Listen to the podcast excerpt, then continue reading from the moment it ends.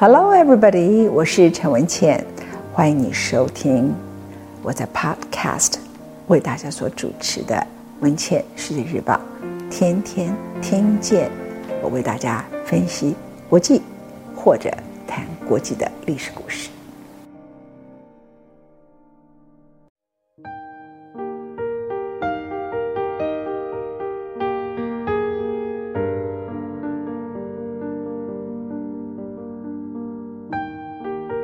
终于还是爱了。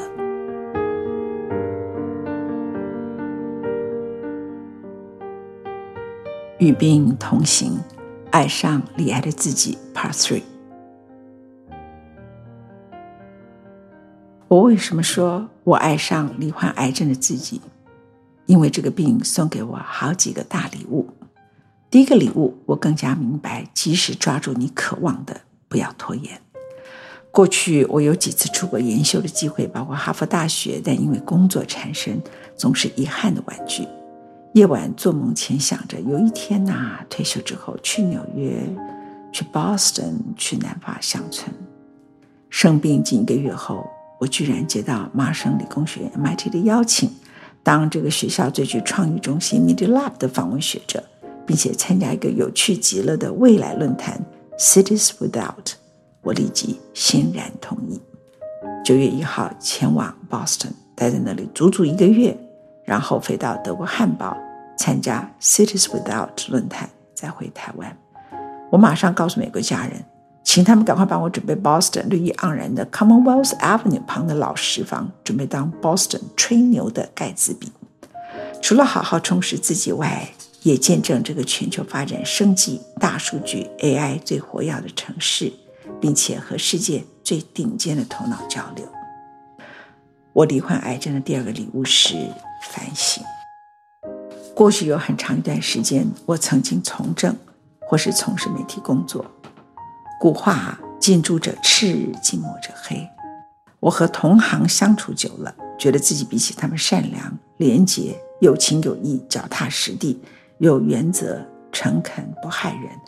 终生未曾为个案利益关说，不收取政治献金，还有永不止境的学习，这些优点使我自傲，也使我看不到自己的缺点。罹患癌症后，我看到许多老朋友无微不至地照顾我。开刀当天，施密德主席一早五点多到我的病房，只为了送我进开刀房，而他是一个肝癌复发三次的患者。石主席的妻子家君每天为我煮抗癌保卫食物，每日送菜，接近一个月左右。我出院后，每周一还到我家看我，煮一顿丰盛晚餐，然后检查我家有什么不好的清洁用品及洗衣精。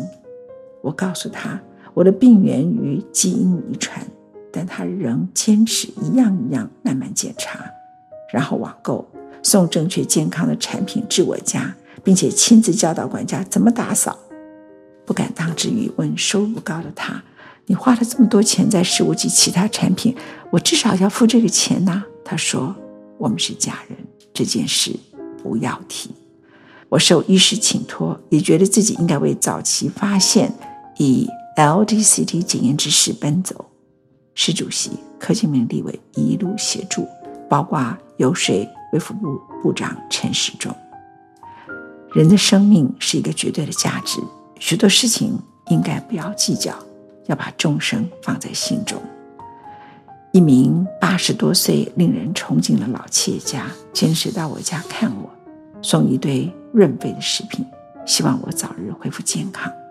另一个八十多岁、自己是肺腺癌四期的长辈，也是每隔一段时间送食物到山仔后，然后请他的司机联络我的司机到山下取货。他怕叫快递东西坏了，但他没有到我家，因为他居然礼貌的怕到我家会打扰了我。我心里想，如果没有这次经验，我八十岁可能去一个晚辈家如此照顾他吗？我做人有如此贴心、温暖、厚道、谦虚吗？当然，当然是没有。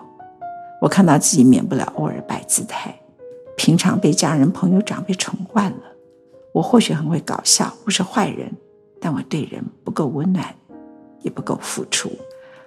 某个礼拜天，香港城市大学校长郭威院士来我山上探望我。他第一秒钟知道我开刀，就从香港打电话到医院给我。后来工作繁忙，等他一得空，立即找个时间来我家。我们一行人，包括台大可爱的森林系前主任袁夏薇，一起去竹子湖，嘻嘻哈哈聊天。夜晚送别他们时，我顺道问一下校长啊，你何时回香港啊？我以为他可能。是中研院的院士有院士会议，顺便来看我。结果大院士回答我：“明天一早啊，我是专程来看你，看了放心了，明天上午一早就回去了。”当下我惭愧不已，我问自己：值得这样被对待吗？如果我在他的学术地位及年龄，我会为了一个小朋友特别飞一趟吗？这趟生命的旅程，我已经走完百分之九十。但许多我的人生功课才刚开始。癌症还送我一个好特别的礼物。当你罹患癌症时，只要不到癌末，其实不必担心。除了现代医疗已经使大多数的癌症可以成为慢性病之外，你反而会得到很多的特权，其中之一穿睡衣鬼混各大场合。当代人们还是闻癌变色。他被狠狠地连上“死亡”两个字，对此疾病，人们衍生过度不必要的恐惧。因为当下的医疗，癌症只要可以早期发现、早期治疗，它和割除子宫胆差不多，差别在于病人的心态。癌症和死亡之间的隐喻，使人们看到罹患癌症的人特别宽容及同情。所以，只要你不是打扮如僵尸般出现，或是裸奔，穿什么衣服，大家都可以接受。不好意思挑剔你，哪怕是睡衣。三月十八号，我在台大医院开刀，整整两个月，我最常穿的是 Uniqlo 直条纹睡衣。这件睡衣我一口气请朋友买了六件。我曾穿着它参加总统候选人论坛，和一群有志角逐大位的人坐在一起，而且毫不逊色。我在亚洲大学当讲座教授授课，成为教授制服，学校没有人有意见。我主持云朗观光集团十周年谈话会，睡衣使我坐在台上自然又放松，而且妙语连珠。两个月，我出席大小不一的场合，一事不变，几乎全是此款睡衣登场。我的借口理直气壮，我开了肺，伤口就在肺部附近，包括肋骨神经。我如何穿胸罩？那我还能呼吸吗？于是我享受了许久未有的舒适日子，日夜皆可活得轻松舒适，永远不必烦恼衣服搭配，有时候甚至连拖鞋也上场。记得出席马英九基金会主办的论坛时，我拄着拐杖，穿着拖鞋、睡衣，戴上墨镜，擦个口红，没有上妆就上场了。我不是当天的主角，本来不必特别打扮。内心的我只是一个上了贼船而纯粹参加 AI 产业论坛，不知怎么怎么变成了四个总统候选人的四个太阳论坛大会。当天，这四位参选人皆卖力演出，我在墨镜后偷笑。有人叫我女神，有人称我有了不起的眼界。我呢，看着舞台前打着刺眼的灯光，心想：这些人不是都是太阳吗？应该是太阳照台下，怎么变成一堆灯光打太阳？看着同台朋友的。紧张、焦虑，在望望自己脚下的拖鞋，乐啊！他们在角逐权力，而我是这个舞台上拥有最多自由、唯一可以穿着睡衣随心所欲的人。真的，平常你穿睡衣拖鞋参加正式场合，谁跟你好脸色看呐、啊？隔天，我又出席了云朗观光集团十周年纪念活动，还是一身打扮。差别当天天气冷，我拿着一条围巾披在腿上。刚好舞台设计及摆设特别用了一番功夫，如欧洲家庭暖室风格。我正好坐在中间，一张考究的皮，一旁投影的火炉，和我穿的家具睡衣盖上毛毯，多搭啊！